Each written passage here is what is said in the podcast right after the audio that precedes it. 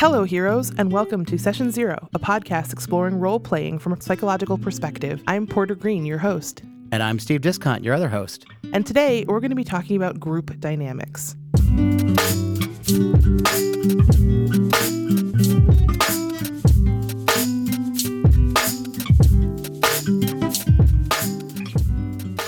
Groups are kind of like the thing that we really need to have a role playing game. I mean, most role playing games that we think of traditionally are in a large group format. There are also ones that you play by yourself or in a dyad, and we're going to have episodes on that in the future. But today we're really thinking about that traditional role playing group. So, like, you know, the team you see on Twitch on Critical Role or on, you know, any of these fun afternoons that we spend playing with our friends. Or, like, if you listen to any other of the actual play shows on this network, like Indeed. One Shot, Campaign, and Neoscum, and Welcome to Warda. Woo, plugs. I love it. So, yeah, so group dynamics is a really dry sounding word, but what it really means is that when humans get together and they start to try and do stuff together, they behave in predictable ways and they interact in ways that we've kind of done a lot of research on over the course of the universe of psychology. Some of the things that we know about groups is that they tend to have situations where they all come together and start to think more and more alike. And sometimes there are groups where they get really, really conflicted really easily and they fight and storm and have all kinds of interesting and complicated interactions. One of the cool things that groups can do is a thing called scaffolding. Scaffolding is a concept invented by a psychologist named Vygotsky, and what it means is that you can actually learn social skills from being part of a group that's slightly better at the thing than you are. A lot of the time, you see this with kids. When you have kids on the playground and one kid is struggling to learn how to, you know, stand in line or wait their turn or follow rules or like make good jokes that are socially okay and that aren't offensive or embarrassing. Being around friends that are good at those things allow the kid to sort of practice and observe and get better. It's also the same sort of thing that when you move into a training group or a new organization, you can use the people around you to learn how to follow the customs or how to excel or fit in in the environment. Gaming groups can also do this too. Because gaming lets you play around in your inner world and also share that world with a bunch of people, you can do things like practice navigating social anxiety right there with all of your friends because your gaming character is a super good public speaker and you have that roll of the dice to back up all those times when you're afraid to say anything. It's kind of cool, actually, the power that scaffolding can have to make your actual functioning outside of the game better. Now, Porter, is can you think of an example about how you've used scaffolding or how you've benefited from it in a game that you've played in? Sure. Um, one of the things that I really struggle with is sort of speaking off the cuff and being, you know, doing negotiations or being witty or doing back and forth small talk type conversations. And role playing kind of gave me a chance to practice doing that without there being any real worry about embarrassment or shame out in the outside world. And one of the cool things is when you walk into a situation and you're like, okay, I got to convince this bad guy to give me 20,000 nuyen and a password, right? And then I roll like 45 successes. Okay, that's a big number even for Shadowrun, I realize, but I'm being hyperbolic. I mean, it is about that number of dice. Yeah, it usually is. So, like, okay, so like eight or 10 successes, let's say. I know that whatever I say at that table, it doesn't matter. I mean, if I said, like, uh, uh, uh, I don't know, um, give it to me, it still works. Right. And that's a really cool and empowering moment to know that whatever I say, it's not going to be wrong. How about you, Steve? Gosh, um, I think a way that I've been able to use scaffolding in a game was learning how to think strategically in some mm. games because there are a lot of times especially if you're playing a game where there might be a heist scenario you have to break into somewhere or get past guards you actively have to think about okay what is the scenario what is the scene in front of me? How do i think critically? What are all the factors that we know and that we have at hand and how do i use that knowledge to try and figure out a step of operations to get or reach my goals? Hmm. So there have been times where i have i would say have thought more critically and used critical thinking skills at a much greater amount than i would have in my daily life hmm. because i'm sitting there and i'm dedicated to this goal in character which means i'm also dedicated out of character. And so I've actively sat there and it's encouraged me. I'd, I'd say that skill that I've acquired from that was while working with the group going, okay, what information can you provide me? All right, how about you, uh, player C? What can you tell me that we can use to address the situation? Okay, here's here's what I'm thinking we can do based on everything we have. Uh, player D, what do you think? Have, is there a flaw to this situation? So being able to think critically and even encourage working with other people in doing such types of planning Mm-hmm. and collaborating is very important. Yeah, and yeah, that actually reminded me of something else really cool about this is that if you take the context off of everything you just said, what you're talking about is running a team meeting, Mhm. right? So you're using the same skills that you use in other contexts, but you have this beautiful structure behind you. So you don't have to worry about doing it wrong or failing or what the outcomes are going to be in the same way. You have somebody else giving you suggestions, even if that somebody else is like a player's handbook, you know, or a DM house rule. Certainly. And those skills are really relevant in any type of position of leadership, too. Mhm. Um, when working with teams, things like cooperative and collaborative strategy work, conflict resolution, all these type of things, those are extremely important when you're on any professional or a non-professional team. Even on a sports team, working with someone else, if you have a coach or you have the team captain who's trying to make sure that everyone can use their skills appropriately, that critical thinking is very important. And I think kind of bringing it back, you can use gaming, especially in the context of a gaming group, as a way to learn and scaffold those skills. Mm-hmm, mm-hmm, absolutely. And also, it teaches you how to slow things down. Like one of the things you were saying, I think is really cool about group dynamics and about gaming in particular is that because you're working as a team, you're taking these steps of thinking through critically that you might have to do on the fly very quickly in real life. And because you're using dice rolls and gaming dynamics, you're slowing them way down. Hmm So you have the chance to sort of look at and decide between options very slowly, which means that you get a better sort of connection to an understanding of your decision making process. And then when you have to do it fast in a real life situation, you're just better at it. And that's kind of scaffolding in a nutshell. You know, gaming is a really good example of how that particular psychological process works. The other thing about groups would be kind of how to build healthy ones, I think. I'm sure we've all been in groups that don't run very well, like the, the classical group of the class project, right? Where there's always one person that seems like they're doing all the work and a couple people that are never paying attention. And group dynamics in games can be the same way. Like a lot of the time, you can have one player that's always getting phone calls or some people that always seem to be bickering or disagreeing or slowing down the game because they can't ever just pay attention. All kinds of different interactions that can take place and lead to different cultures and norms. And you know, I think that's really important when we think about when you're forming groups, because you know, you know, as, as you just said, you know, depending on how you build a healthy group is kind of determined by what everyone at the table expects, Mm-hmm.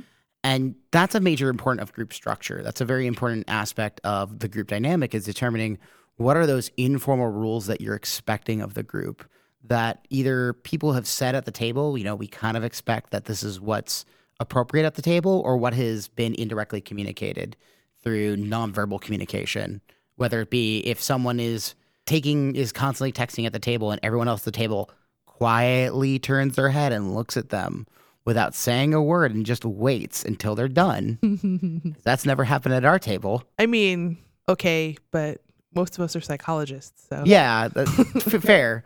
a lot of the time, what happens is no one says anything at all. True. That's also another aspect of norms, though, mm-hmm. because that might be a behavioral norm that we expect. Like, well, if there's something we're unhappy about, we shouldn't say something because that might be something that starts conflict. Mhm. As opposed to if you early on establish, or especially if someone at the table is considered in a position of leadership at the table, such as possibly the game master, Mhm. they can start off establishing like, hey, someone's constantly texting, go, hey, is it very important right now? Because I'd prefer the phone, your phone not be out of the table right now because it's kind of distracting all of us.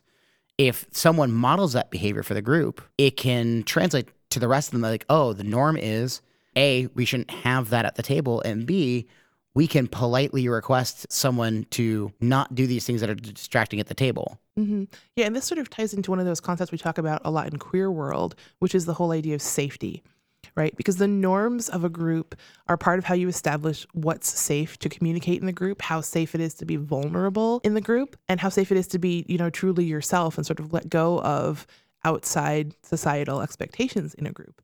And as like a queer gamer and somebody who's navigating these worlds from a perspective of constantly having to, you know, sort of follow straight world norms, it can be really relaxing and part of the joy of the hobby to walk into a group where I know that everybody knows what queer is and everybody knows what gender queer is and I'm not going to be expected to explain myself or fit into a box that somebody else is putting on me in the same way. hmm So that's a big piece of group dynamic forming is creating norms that make your players and your DM feel safe and secure to be vulnerable because gaming can be super vulnerable. It can be super risky Absolutely. to try on these parts of self and to say real things in that emotional inner world.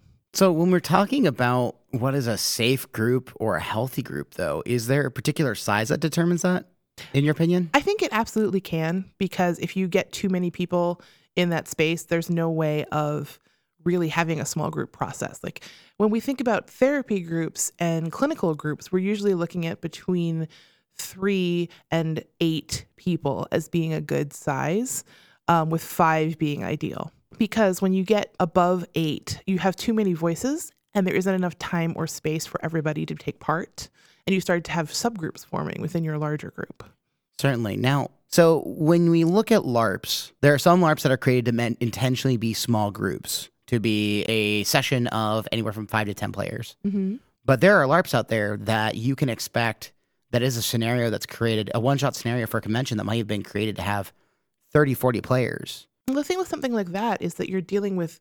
I mean, if I was going to make another therapy comparison, it would be more like a milieu therapy where you have a lot of people that are interacting, and there, there needs to be a sort of ratio of people that are navigating the interaction and people who are leading the interaction. So that you're, you're creating an interacting series of small groups that form and break up based on the scene.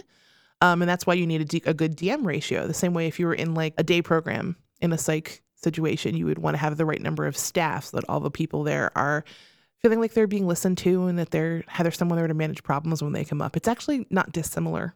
Mm-hmm. Or we could even say in a work setting, you know, Mhm. having enough managers for particular teams Right. rather than one manager being responsible for a team of over 20, 30 people. Yeah, I can't imagine one manager being able to troubleshoot 20 or 30 people in a high stress work environment. That sounds like the manager would never have a break and the staff would be constantly having to hound the manager to get attention. Mm-hmm. And that's what you don't want. You don't want your players when you're gaming to feel like they're being left out or that they're never really getting to be center stage or that their needs as a gamer aren't being met because then you get people on their phone or on their computer or that don't show up or the group starts to, you know, get side talk and side chatter. So, in talking about building a healthy group, I think it's important that we also consider how groups form themselves. Mhm. You know, there's there's uh, there was a researcher by the name of Tuckman who really looked at the stages of group development.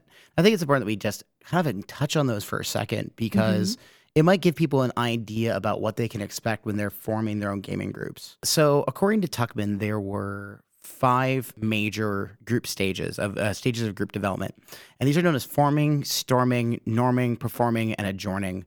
If you like your rhyming and you like your rhyme schemes, it's great for that. So the first one is kind of straightforward. It's forming. It's when the group initially meets together, learns about what they are intending to do as a group, and kind of initially starts establishing here's why we've come together. In this case, it's why we've come together as a game. It could have been organized by people going, hey, we just really want to play this game, versus a GM saying, I've brought y'all here together because I really want to run this session of mutants and masterminds. Mhm. And during this stage, I think it's important that that is a during the moment of this of the group development where people start to first start to introduce themselves, get to know each other, and start to start to feel out the norms. Mhm. Um, the second stage of which was storming, this is when the group really starts to start to feel itself out and sort itself out, and as well as start to gain each other's trust. I always think of those two as the moment when you're first making small talk in a Mhm. group situation and everybody's on their best behavior versus when they start to relax into it a little bit. I agree. You know, and that's also when people start voicing their opinions Mhm. and that can also lead to when conflict starts to happen as people start to realize a we all have different opinions and b our opinions don't always agree with those of others and so we might see people vying for perceived power or perceived status within the group whether they perceive that their role should be the person who takes notes for the game or i'm going to be playing this role in the game and i deserve to play it and that type of conflict can happen especially if people have different concepts they want to bring to the table That reminds me of actually a time that we had a player who we ended up having to have leave the game because they were playing a face character and they were so upset whenever anyone else did any negotiation or talking outside of like, you know, their quote unquote role that it just became a big, big problem. Gosh, I can only imagine. Mm-hmm. And I think that's also that that's a time where if someone is in a position of perceived power in the group, such as um, the GM or if maybe someone who brought the group together, if you're the one friend that ties everyone together, that might be a time where you can speak up and try and encourage either resolving that conflict.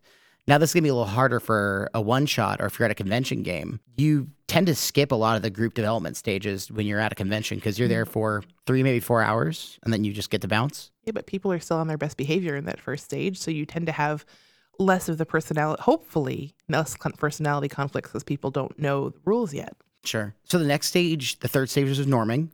And this is usually when disagreements get resolved, and that's when we start to build up those expectations of norms. Mm-hmm. What is what here is the expected behavior? If the GM does a certain behavior, oh, we're not going to throw a fit. We might accept the rules, or if we have a rules, we have a rules challenge. We're not going to yell at them. We, as a group, decide bring it up either after the game or when the scene hits a lull, when the moment of role play hits a lull, so we can actually discuss that. The fourth one is performing, and that's typically in a gaming group. That is, I mean, gaming group or in groups in general, performing is when people are taking on the roles that are expected of them. The group members are focused on achieving common goals, and this is usually where success, where the the aim of success is that everyone is doing their part. Now, I'd say in a gaming group, we could say that performing really is almost literally what we're expecting. It's it's role playing. You're at the table to take the roles that you are wanting to take, that everyone's kind of agreed on, and moving the story forward. I always think of it as that moment in a game where everybody knows their roles. So you're moving through an interaction and people can just roll and say what happens, and there's the mechanic starts to fall to the back. You know what I mean? Yeah, absolutely. It's kind of in when we get to that idea of immersion. Mm-hmm. Like people can be immersed in their characters, and whether or not you're a type of gamer who immersion you are the type to immerse or not, you still might be involved in the process. You know, at the times of combat, here's where I'm expected to step forward and swing my gigantic axe. Mm-hmm. Whereas other times it's the acknowledgement of, oh, these are the strategic mental challenges. And we know that Brian over there has said that this is what I want to do and want to handle these. And everyone's kind of agreed. So in those moments, that's when that player steps forward. Mm-hmm. It's also like the part where you get the best lines, I think, and like the best callback stories. Usually when when we're in the performing stage and things are running smoothly, the interactions are sort of working to lift up. Mm-hmm. And then the last stage worth acknowledging is what's known as adjourning. So this was also again Tuckman's work. And this is the idea of when a group has completed its intended tasks and it breaks up as a team. Mhm. Now, not all groups end just like that. It's like, okay, we've had the amazing session. Now, guess what? Off to our own places. We're done. Done for good. But sometimes groups do end, whether it's some players have to leave the game, scheduling conflicts happen, things like that. And so that's just a, even though we're talking about groups forming here, it's important to acknowledge that there is a stage to the actual group dynamic of what happens when a group starts to separate, Mm-hmm. when it starts to break apart. Yeah, and humans, as a general rule, are terrible at goodbyes and at endings. Like I don't know about your experience, Steve. Have you? How many games have you actually had come to an ending? I mean, my experience is that most of them sort of like fade away due to scheduling, or people sort of ghost it, and it just falls apart. I would say I've had very few games properly end. The ones that properly ended, thankfully, well, I'm not sure if thankfully is the right word, but it was they were both campaign style LARPs. So they were Mhm. LARPs that were playing. I played the same character over two and a half years, and after a certain period of attrition of players and of the the people running the game wanting to bow out, they proactively went made the all right. Everyone who's still playing, just so you know, we are now in the last story arc, so we will be ending. So there was an active communication process letting people know here's the point when everything is going to end, and then we'll process it afterwards.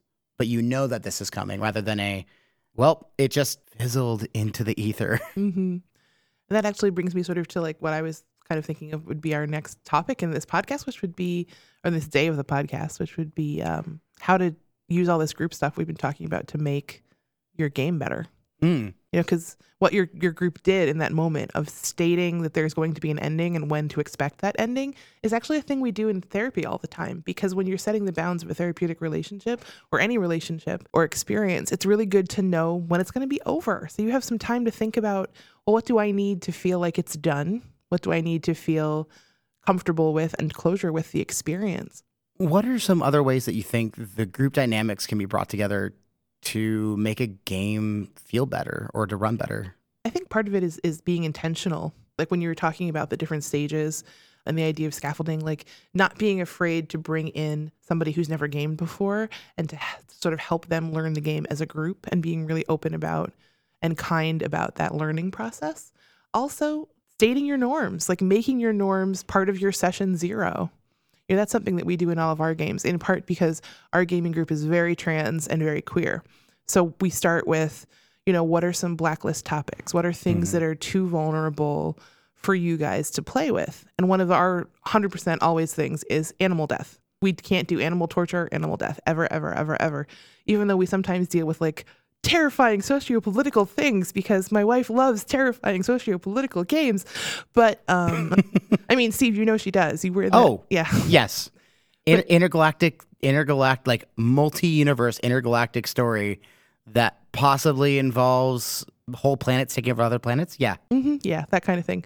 But kill a kitten and everybody at the table has to go home. So we don't have any kind of animal death. That's one of like the hardline things. So having that conversation, checking in on what kind of world the players want to play in. Like, do you guys want to do a lot of fighting? Do you want to have emotional scenes? Do you feel comfortable sharing about things that make you vulnerable? Well, and I think that's going to touch on another topic that we're going to, I know that we're planning on talking about in the, in the near future, which is safety at the table. Mhm. But in that sense of the setting of the norming, of norming, you know, I'm right now running a Werewolf the Forsaken game. And I have some really amazing, lovely players who some of them might be listening to this. So I promise y'all, I will not give you a lot of spoilers. But I will say that we, the first thing we did was have the norm discussion. We discussed what is okay, what is not okay, what are we comfortable having at the table, what do we not want to have there, what themes do we want to deal with, especially because right now, with what we're dealing with, current political everything, uh, one of the players is like, I'd rather not deal with Nazis. And I'm like, mm, yeah, no, I completely understand. And they're like, I mean, Indiana Jones Nazis, where we just get rid of them, that's great. But I don't want to like talk to them. And I'm like, mhm, yeah, no, I am all with you. mhm.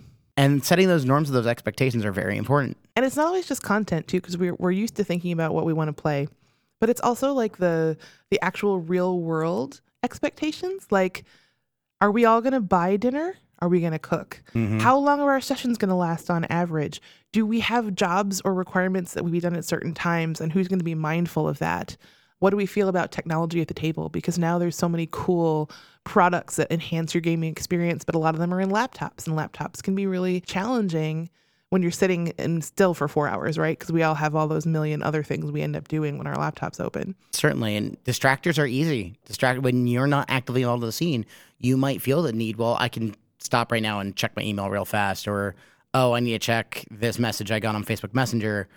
But yeah, that question comes up. Is technology allowed at the table? And it's up to your table to decide what's appropriate or not. But there are times where it could be a major thing.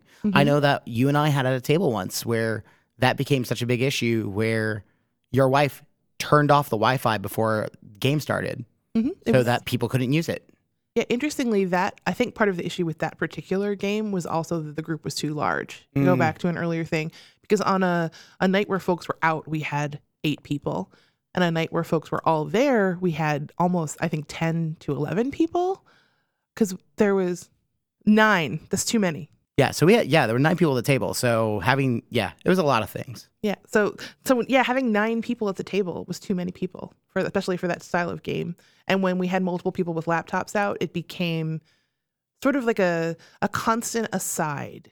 You know, like there was Mhm. constantly asides going on. People were looking at other things. They were messaging each other. I think somebody did a meeting once whilst in the middle of the game. You know, just things like that. So it ended up being very. I think that may have been me though.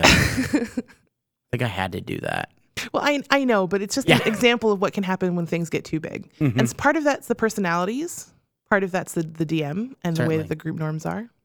Well, I think we've covered a lot of area on groups, and Mhm. I think we have definitely some material that we want to. I think we should definitely talk about in the future. Definitely safety uh, at the table. I think maybe we could, if we decide to later, explore a little bit more about norms hmm and establishing norms at the table. Definitely. But in the meantime, I, I think our our session's time is up. So I think it's time for us to wrap. So in that case, We'll see you in the next session. If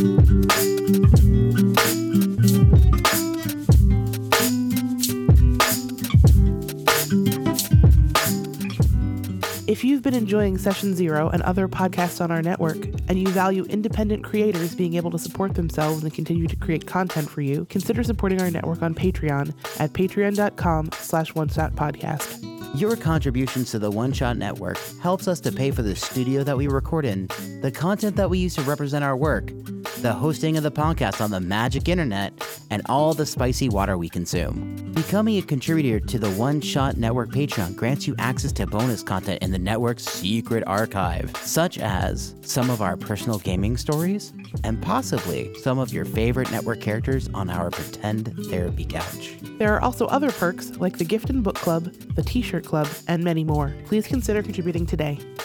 Looking for other one shot shows to enjoy? Check out Total Party Kill. Total Party Kill is a weekly live Twitch stream where John Patrick Cohen, Eddie Clinker, and James Dugan play through Cephalofair Games' Gloomhaven. Join them in the stream to play along through the action and interact with a constantly changing cast of characters and special guests, or watch them after the fact on the One Shot YouTube channel. Heroes, we would love to hear from you and hear your ideas about our show. You can find us on Twitter at Session Zero Pod, or you can email us at Session Zero at OneShotPodcast.com. The song you hear right now is Hikari by I Love Brandon off his album Earth and Sky. If you would like to hear more of his work, visit eyelovebrandon.com or find him on Spotify, SoundCloud, Twitter, or wherever else you like to find your chill beats to listen to podcasts to.